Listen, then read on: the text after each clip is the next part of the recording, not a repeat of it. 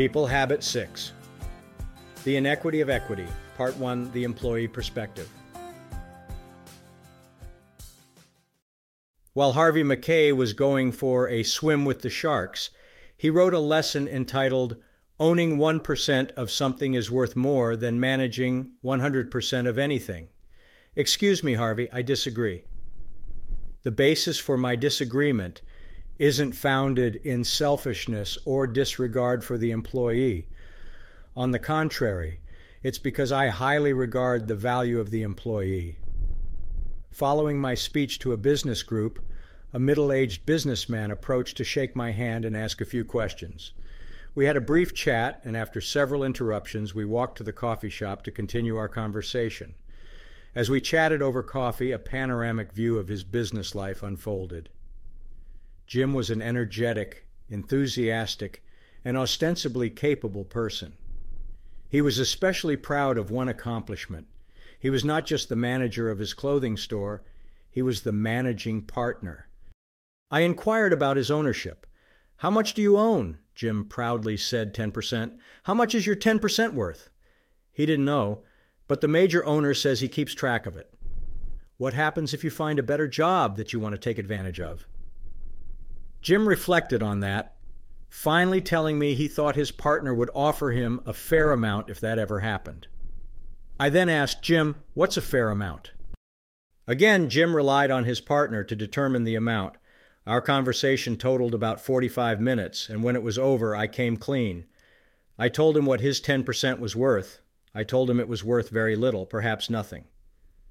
There are thousands of managing partners in Jim's situation. Few understand what they have, or more likely, what they don't have.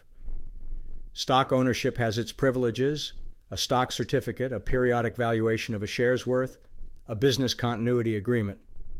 Unless structured otherwise, there's also a voting right in theory, an opportunity to have some control over the company. But chances are better than even the major partner was using Jim, either with intent or by negligence. Ownership not only has privileges, it has prerequisites. Among those are documentation and formalization. If not in written binding form, partnership and ownership are hollow words. Even when cast in writing, a minority interest in a privately held firm is less valuable than most minor partners believe.